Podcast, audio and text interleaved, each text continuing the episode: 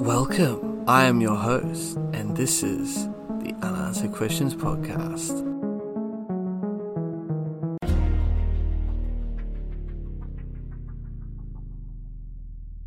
Hello everyone, and welcome to another episode of my new podcast, Unanswered Questions, where every week we will endeavour to discuss a mysterious unsolved case that has many lingering unanswered questions. So I hope you enjoy, and as always, leave me some feedback on what you think about the show, and rate it as well. Now on to the show. This week we'll be talking about Tommy Burkett.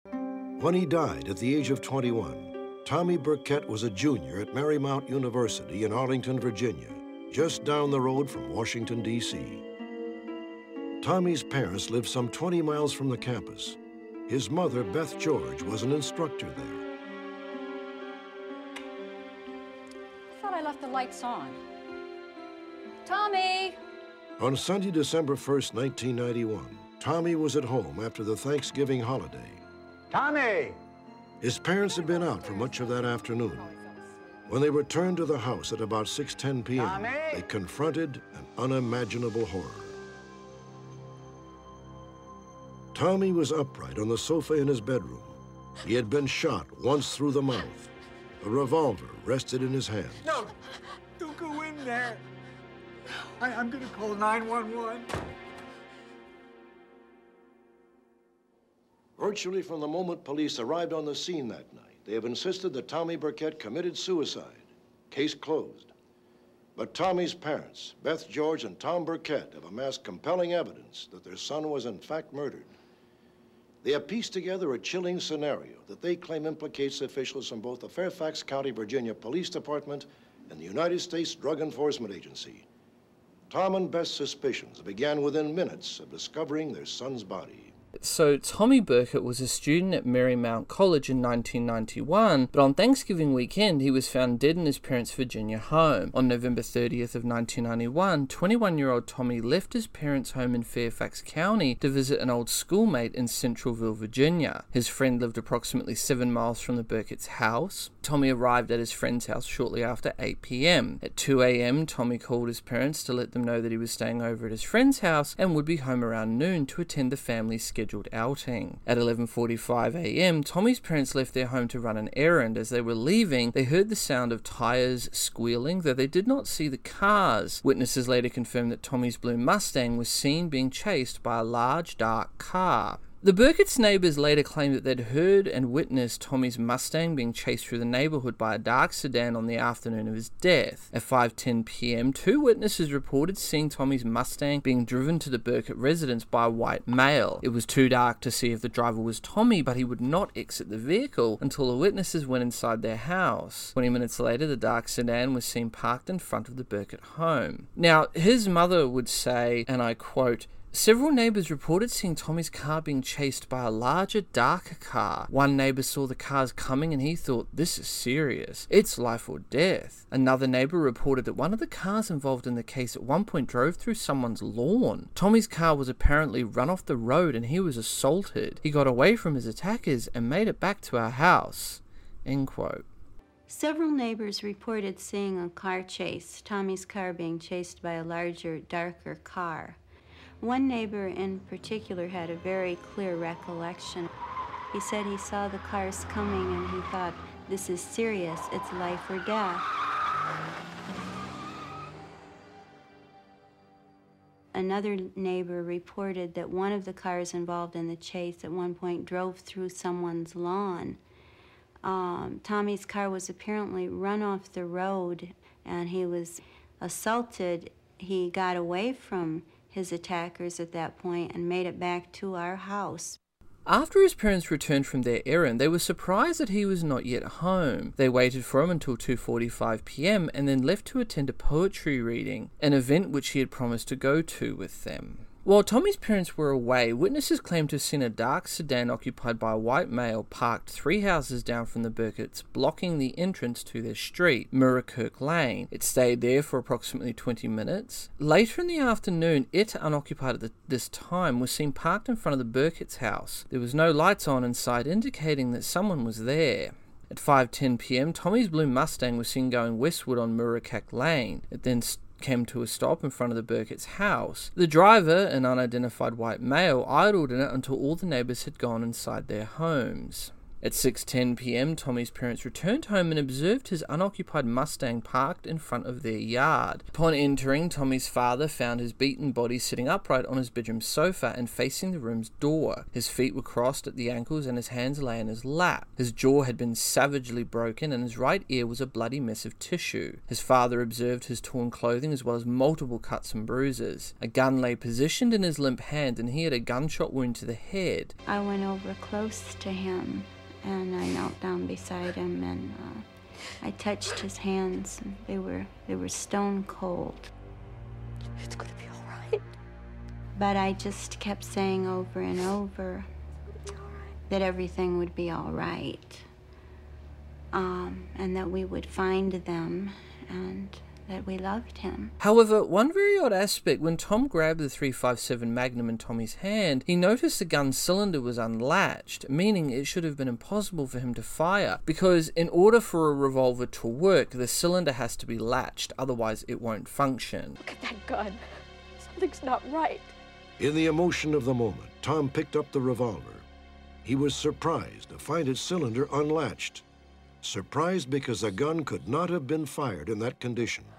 Now, Tommy's father called 911. Shortly thereafter, 2 ambulances were seen heading toward Murakirk Lane with the sirens on. Now, this is where it gets really weird. Witnesses saw the first one turn down a street adjacent to Murakirk Lane and stop by the curb. People got out and retrieved something, we don't know what, from a small ravine and then drive slowly away without their sirens on. Now, interestingly enough, the Burketts would later discover footprints leading from the back door of their own house down towards the ravine, though no cast was ever made of them and the ravine was never searched. The second one proceeded to the Burkett's house. EMTs examined Tommy's body and advised his parents that he'd been dead for several hours. Then, against procedure, they left both his body and the scene of the crime. Next, a Fairfax County police officer, Daryl McEachern, I'm sorry if I get that name wrong, arrived at the scene and without ever even having seen Tommy's body or crime scene, announced to his grief-stricken parents that, and I quote, "College students kill themselves all the time and don't blame yourself," end quote. Don't blame yourself. I responded, I don't blame myself, and he said, well, I've seen hundreds of these suicides and there was nothing you could have done. Without an ounce of investigation, nor having seen his body, this officer had already concluded on his report that he had committed suicide. The lead detective, Thomas Linz, again, I'm sorry if I get that name wrong, insisted that Tommy had probably killed himself only minutes before his parents arrived home. Linz also showed the Burketts a supposed suicide note, which he claimed was in Tommy's pocket. The words, and I quote, "I want to be cremated," end quote, were written on an old bank deposit slip, but the Burketts were certain it wasn't Tommy's handwriting. To my knowledge, no handprint tests were done to find out if it was Tommy's handwriting or not. The lead detective arrived and went up to Tommy's room. According to Beth and Tom, he soon emerged with an old bank deposit slip. I have something to show you. On one side was a note which said simply, "I want to be cremated." This is Tommy's handwriting. The fire and rescue squad said Tommy's been dead for hours. No, that's not true. It just happened.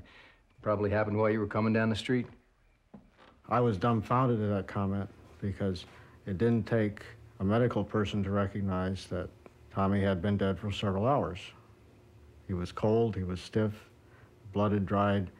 Any layman would have said several hours. There was also the fact that after Fire and Rescue had left and before the detectives had arrived, Tommy's mother claimed that a single policeman had entered the house in a hurry and left again for no discernible reason. After Fire and Rescue left, the uniformed officer entered the house immediately, and he was in a hurry, which I thought was strange because my son was dead. There was also the fact that Tommy's glasses, wallet, and driver's license were missing, and all of this just didn't add up for the family. The Burketts noticed that Tommy's glasses, wallet and driver's license were missing from the house. When Tom called the bank to cancel Tommy's ATM card, he learned it was used at an ATM in Centralville shortly after midnight on December 1st. When the Burketts contacted the bank to obtain photos from the ATM's camera, Detective Linz subpoenaed the bank for the security tape and kept it away from the Burketts for 7 months, even though this was supposed to be an open and shut suicide case. When the Burketts finally obtained the photos, they showed 3 white males walking behind Tommy at the ATM and heading towards his car, though the footage was not clear enough to make out their faces. In an apparent act of gross negligence, no attempt was made by the FCPD to preserve the crime scene. No police tape was put up, the scene was not photographed nor dusted for prints, no samples of blood were taken, even though the pattern of the blood splatter was inconsistent with the position of Tommy's body. The bullet from the wall behind his head was not removed for ballistics, nor was the gun examined. No blood was found on the bullet, no casts were made of the footprints in the Burkett's backyard. Tommy's Mustang was not searched for evidence, trace evidence, or dusted for prints, even though witnesses saw an unidentified man park the vehicle in front of the Burkett's yard at a time when Tommy was already dead. No note on record was made of the staging of his body, and additionally, no note on record was made of his broken jaw, battered ear, abrasions, bruises, and torn clothing. A second autopsy discovered these injuries. Major Art Mabry is a spokesperson for the Fairfax County Police. The gun was processed, an autopsy was conducted, photographs were taken, a thorough and acceptable crime scene was conducted. To the police, the facts spoke for themselves. Tommy's death was an open and shut case of suicide, but the facts told a different story to Beth George. She was certain her son had been murdered, the suicide staged. It was not just the unlatched gun and the suspicious note. Tommy's glasses, wallet, and driver's license were missing. Tommy's body was exhumed for a second autopsy. The new findings added to their growing belief that Tommy had been murdered. The second autopsy revealed that Tommy had unexplained abrasions, bruising around his right ear, and he had a broken jaw. Additionally, the neighborhood was not canvassed for witnesses, which I find really bizarre, and when witnesses did approach the officers, they were told that they, the FCPD, did not want to hear it. 2 other neighbors reported seeing a peculiar incident at around 5:15 p.m., a time when paramedics said Tommy was already dead. One of the witnesses was willing to appear on camera. What I remember about that night is that another neighbor of mine was coming over to my house, and she observed a car going around the cul-de-sac. It was Tommy's car, and it was going around the cul-de-sac with no lights on, and he was not driving in his normal manner. And as soon as she arrived at my house, she immediately relayed the story to me. You know, we commented about it for a while. We stood out on the porch and chatted for a minute. And whoever was sitting in the car did not get out of the car until after we went inside. We thought it was very strange that no one had contacted us from a law enforcement agency to find out if we did indeed know anything or not. At the insistence of the Burketts, we did go and talk to all the neighbors, but no information was developed from those discussions that would change the information that led us to believe that it is a suicide. When another ambulance arrived to take Tommy's body away, Officer Nathan Laney unabashedly laughed at his parents as his body was moved at 7:06 p.m. The detective in charge, Thomas Linz, told his father to clean up the mess. End quote. In addition to the crassness of the detective's remarks, this action is in blatant disregard for the need to preserve the crime scene. Cleaning up the mess would in fact destroy crucial evidence. The last officer on the scene was Daryl McEachern. He, the officer who told witnesses that he didn't want their statements, prevented Tommy's parents from inspecting his Mustang and told them that they, the FCPD, had already done so, even though it was not inspected, let alone dusted for blood or prints. Officer McEachern then ordered them to go back in their house and said that he would say a prayer for them as he drove away. By 7:06 p.m, all rescue personnel and officers, except Officer McEachern, had left the scene. Strangely enough, and I find this to be particularly strange, while Tommy's body was transported away from the house at 7:06 p.m, records at Fairfax Hospital showed that it did not arrive until 8:30 p.m, even though it should not have taken 84 minutes to travel there. This discrepancy has never been explained. Tommy Burkett was a junior at Marymount University in fall of 1991. During his fall semester, he was reportedly harassed by students Philip Howley, the son of a police officer, and Donald McEwen. Sorry if I get that name wrong, the grandson, as it turned out, of a Marymount University trustee. The harassment ranged from theft to vicious assaults. On November 16th, Philip beat Tommy so badly that his swollen face was unrecognizable. Now, the reasons behind why these students so viciously assaulted Tommy has never really been satisfactorily explained, and it's never really been established why they beat him so severely, and it seems odd to me that they would just do this without a reason for doing so. Campus security failed to report the assault to the Arlington police, and Marymount University officials refused to give copies of the security incident report to the Burketts after Tommy was found dead on December the 1st.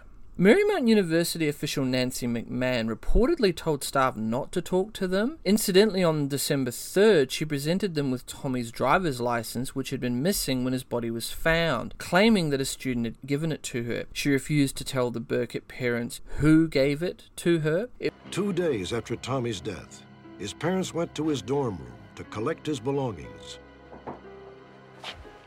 Come in. Oh, Mr. Burkett. Oh, you have my condolences. Thank you. Oh, by the way, a student found this.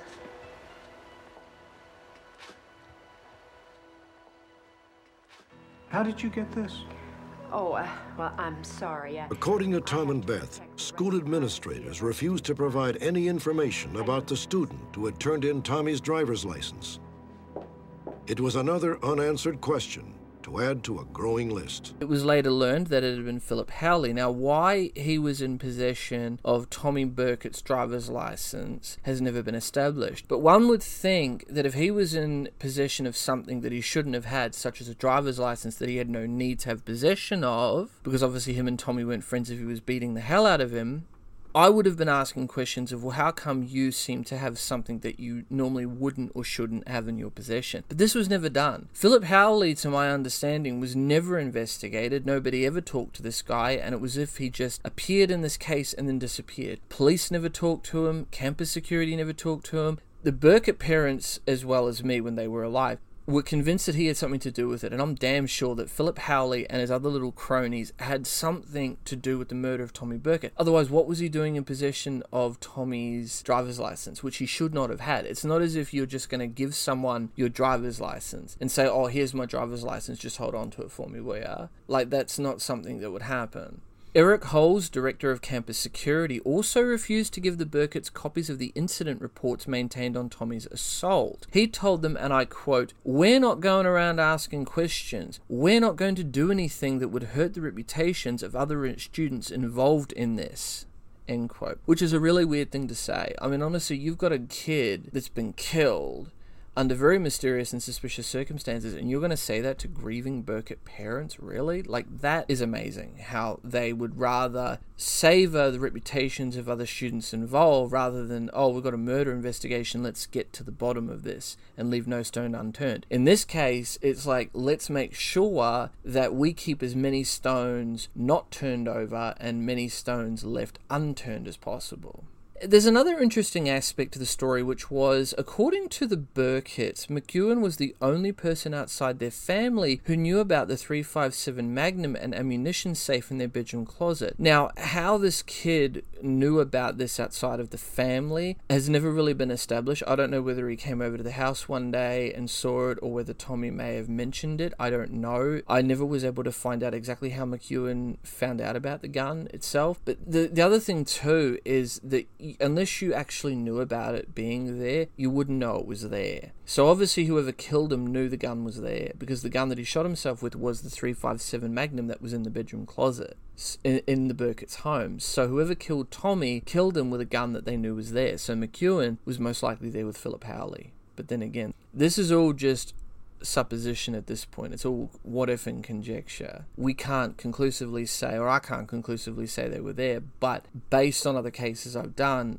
if you don't know that something's in the home, then obviously it had to have been somebody who knew that it was there. Because if you don't know that it's there, then you're not going to go, oh, there's a gun in the closet, I'm going to go grab the gun. You wouldn't do that if you didn't know it was there. So I honestly think that McEwen and Howley should have been talked to and investigated, interrogated, interviewed about their knowledge in this case, but the police weren't interested in doing that. In fact, from what I'm to understand, the police weren't interested in doing anything in this case. They wanted to bury this, and I can't understand for the like of me why. It seems so strange. You've got police that don't want anything to do with this case and laugh in the parents' face. There's no investigation that's done, no forensics that's done. Mostly all the investigation that was done was from the parents. And I mean, even Detective Linz, as I said, withheld a tape for some 7 months. What on earth was he holding the tape for? I mean, 7 months. That's a long time in an investigation. If this was an open and shut case, what is he withholding evidence for? And how the parents were able to get that from him, I don't exactly know. They did eventually get it, but I don't know how. Again, that was never explained. But what, and what exactly did Tommy get involved in is my question, that would precipitate the police covering it up, the coroner's office covering it up, which I'm about to get into, and also the university. Like the university, McMahon didn't want to help. Nobody at the university was interested in helping. What the hell was going on at Marymount University that they wanted to keep buried? And what were the police so scared of? The thing about this case that gets me is I think that they were worried about wherever this was going to lead to. They didn't want to follow the leads to wherever this was going to lead to, because I honestly think that there was something that Tommy stumbled upon that he shouldn't have. He saw or did or seen something, was involved in something he shouldn't have been, that led to other people. There were obviously leads the police did not want to follow, and other people in positions of power did not want to follow, because they were scared of where it would end up and what they would uncover. It's the only reason, because I can't think of any other reason why you would have a whole police force that, or police department, doesn't want to investigate this. You got a university that doesn't want to have anything to do with this and refuses to help. The 911 operator, which again I'm going to get into, and I'm sorry for foreshadowing, also won't help. And then you've also got the DEA, which won't help. Again, I'm foreshadowing a little bit, and I'll get into that as well later in this podcast. All these departments don't want to help, and you're basically left sitting there twiddling your thumbs going, well, what the hell is going on? The Burkett parents got no help and no assistance from anybody, and it's absolutely horrible that they did not get any help whatsoever. Beth also remembered that on November 12th, Tommy frantically called her to say that someone had broken into his dorm mailbox and stolen his paycheck. Tommy was worried about somebody finding something incriminating inside his mailbox, which he didn't want people knowing about, but wouldn't provide more details. Tommy's parents began to closely re-examine a strange series of events that preceded their son's death. It began with a phone call from Tommy around November 12th, less than 3 weeks before he died. Hello? Mom, they smashed my mailbox and took my paycheck. They took everything. Calm down, Tommy. Look, get in touch with payroll and tell them to stop payment on the check. It's not the paycheck I'm worried about. Tommy was normally very poised, very calm, and he was just frantic. I'm not sure what was in there. It's okay, hon. What do you think was in there? Well, something I didn't want anyone to know about. I think they found out what I'm doing. And I took it to mean that since he was not positive they had found something out, he was not going to divulge exactly what he was worried about. Shortly thereafter, Beth was approached on campus by Philip Howley, who told her to tell Tommy 3 guys were planning to beat him up. It was only a few days later when Tommy was physically assaulted by Howley. Beth says that a few days after the mailbox break-in, she had a troubling encounter with a student on the Marymount campus. Hey, how you doing? Great, how are you? I'm doing okay. Good. Have you guys seen Tommy today? No, we haven't. But when you find him, tell him there's 3 guys looking to beat him up. We were later told that the same young man who made the threat the next night on the 15th of November assaulted Tommy in a location off campus. According to Beth, several sources told her that Tommy confronted his tormentor a few hours later. What's wrong with you? Why do you keep doing this to me? Why don't you just leave me alone?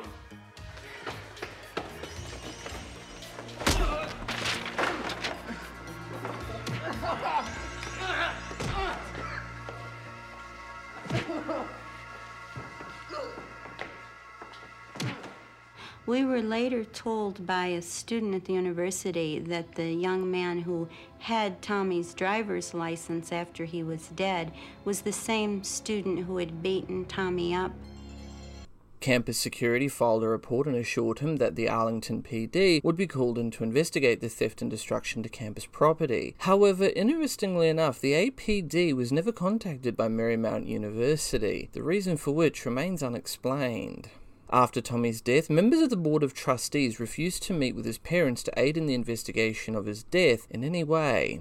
It would also come to light that Tommy had made 2 complaints to a 911 dispatcher in August and October before his death, but then the dispatcher changed her story and said that in fact Tommy had never called. Beth contacted a local 911 dispatcher to find out if Tommy attempted to call them on the day of his death. The dispatcher said the logs showed Tommy did call 911 on 2 occasions, but the records listing the reasons for his calls had been deleted. The dispatcher put Beth on hold to speak with a supervisor, but when she returned, she told Beth the whole thing was an error and Tommy never actually did call 911. Tommy's mother was quoted as saying, and I quote, "Well, on the computer screen it shows his name and the time that he called and when he made 2 consecutive calls, but the message has been deleted." So she was gone several minutes and said, "I don't know why his name's on the computer, but he didn't call 911. I know Tommy made the calls because the police department personnel told me. I know this to be a fact. I'm angry every day of my life. I wake up angry every morning that this police department did not respond to the 911 calls." Then I'm calling about some information concerning my son, Tommy Burkett. Beth resolved to find out if her son had telephoned for help on the day he died. Do you have any records of him making any 911 calls that day? He did call twice. What did he say?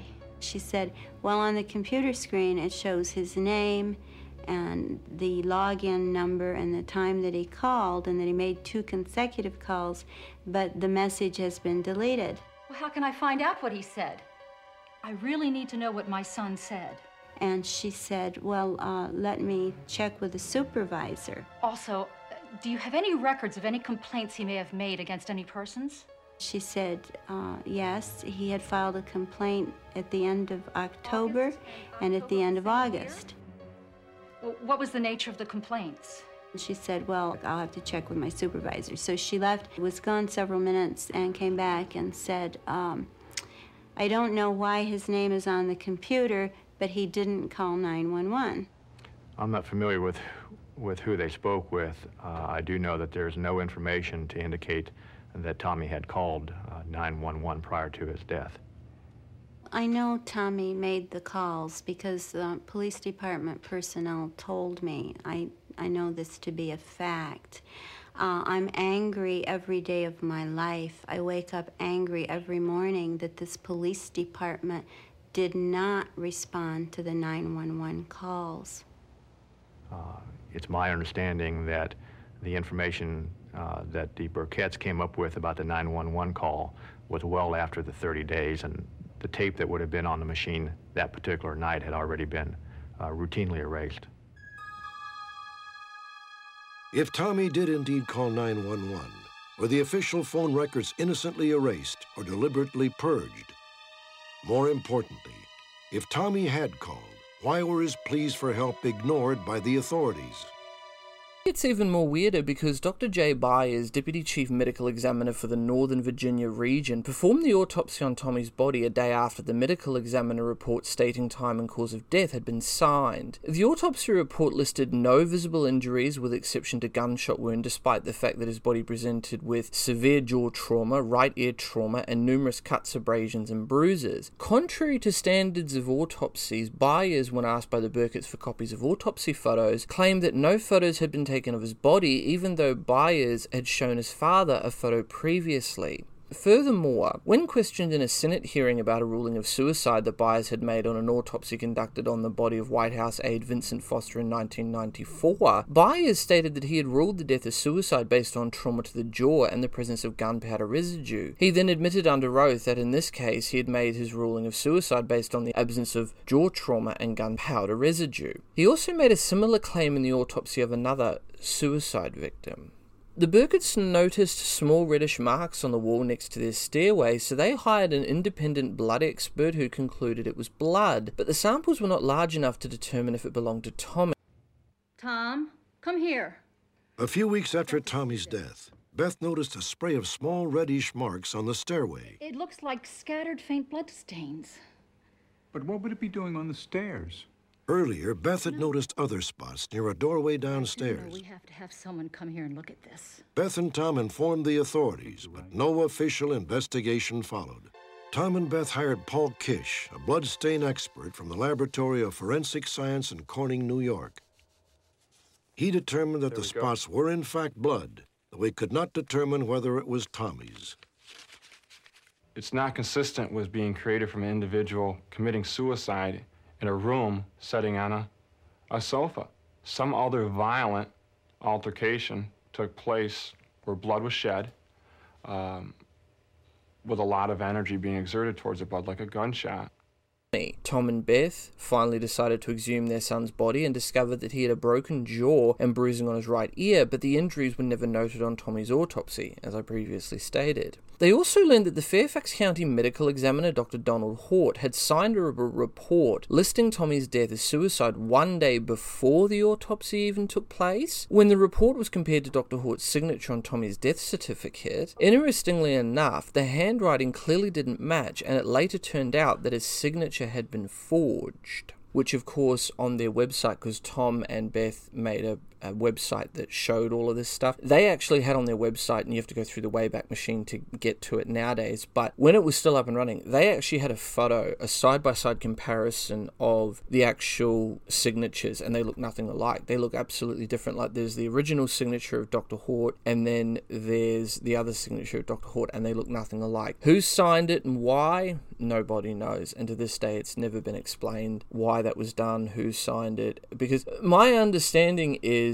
even autopsy documents, that's an official department document, and I'm assuming that it's also a governmental document as well. And I know for a fact that if you sign certain documents, they say if you fraudulently write this out, you'll either get a $5,000, not $5,000, but you'll get a fine, or you may get jail time. You are not allowed to put fraudulent information or fraudulent activity on the document. Like if you're going for a driver's license, passport, that sort of thing. I'm assuming, but I'm not a medical examiner, I'm assuming that a medical examiner's paperwork would run in a similar vein, because that would be official government documentation that I'm assuming, and I shouldn't assume, but I'm assuming that, because I don't know, I'm assuming that it would be in the same vein that if you were to forge the document or any part of it, that would be considered a crime. That would be considered fraudulent. So whoever did this was actually running a hell of a high risk, because if they got caught forging a document like that, I'm assuming they would have gotten into a hell of a lot of trouble.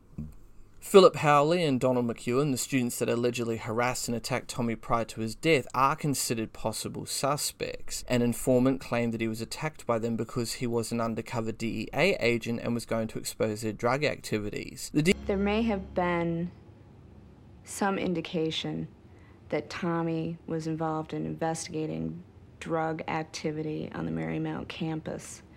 And that may have been one of the reasons why we still don't know to this day what really happened to Tommy Burkett. A number of sources, mostly anonymous, have come to us and helped us piece together a story. And in most instances, their accounts corroborate each other. And what we've learned about our son was that he was a paid DEA informant, that there were a group of students on the campus who were dealing drugs. They felt Tommy knew too much and that they conspired with others to kill him. Beth and Tom now believe that their neighbors unknowingly witnessed Tommy being chased by the killers. They also believe Tommy abandoned his car and made his way home in time to place the 911 calls. Then the killers burst in. DEA has denied any connection to him, which is not surprising when scandals like this arise. However, there was a story in which Tommy was discovered with marijuana on him and was given a choice to either go undercover and uncover the drug dealers on university campus supplying drugs and the charges against him would be expunged, or he could face being charged with drug possession, which would in turn ruin his entire life and future. The informant also claimed that Tommy was beaten to death with a baseball bat, and phone books were used to minimize bruising and absorb blood spatters. What was interesting about this information was his parents did notice that their phone books had gone missing after his death. Also, the gripping tape on a baseball bat in his bedroom had been ripped off. According to Beth and Tom, an informant said Tommy was beaten to death with a baseball bat. Phone books were used to minimize bruising and absorb the blood spatters. The story fit in with everything we had noticed and could not account for during the previous months. For example, we had noticed our phone books were missing the week after Tommy died. Also, we had told the police we were concerned because there had been a ball bat in Tommy's bedroom and the gripping tape had been stripped off the bat, and that had not been done by any of us. We understand the students had assistance in staging the shooting in the room from persons more knowledgeable about law enforcement and crime than they were.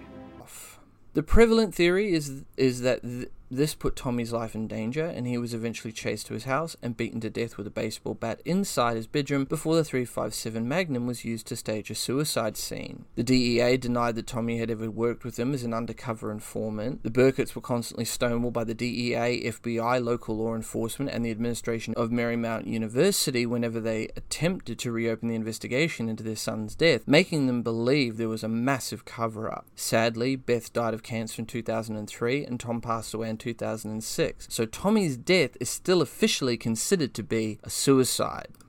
Tom and Beth have names of the students they suspect were involved in Tommy's death. There's not enough evidence to say their names publicly at this point, but I believe with some of the evidence they've collected over the past 2 years that they may have the right people. It has been determined, and it's going to be maintained that it is a suicide until substantial, credible information is brought to us. At that point, we will examine all the information, just as we have for the past years. But again, credible information is what we're seeking. There's this sense of rage that nobody's doing anything. No matter how much information is dumped in the laps of law enforcement people, they don't do anything. The response is the same. Everything's all right. Everything was done wonderfully. Everything's fine. And they think if they say it enough, it'll be true. It won't be. And we're not going to stop saying it's not. With that, this case remains open, but with many unanswered questions that still remain unanswered. Please rate the show and let me know what you guys think about this and the many other cases I've covered. You can follow me on all major social media platforms, YouTube, BitChute, Dailymotion. I'm also on Twitter and Instagram. Links are all down below in the description. If you have a case you'd like me to have a look at or cover, don't hesitate to send me a message. I'm your host, and this has been the Unanswered Questions Podcast. Until next time. Next on Unanswered Questions. Now, Hilda Murrell, as I understand it, was a British rose grower, naturalist, diarist, and campaigner against nuclear power and nuclear weapons. She was abducted and found murdered 5 miles from her home in Shropshire. Despite a conviction based on DNA and fingerprint evidence and a confession, the case remains controversial and subject to conspiracy theories.